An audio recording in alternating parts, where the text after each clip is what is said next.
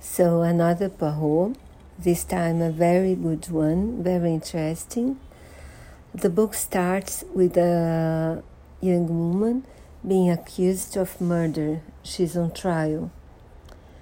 And a guy who fell for her asked Poirot to investigate in order to look for something uh, to acquit her.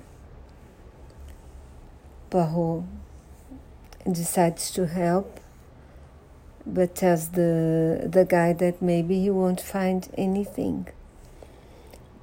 And then uh, we discover that this woman had a uh, was in love with a cousin, and they intended to get married one day. But then he meets another woman, the one who died, and this young woman. Um, so he decides to break the engagement, and that's how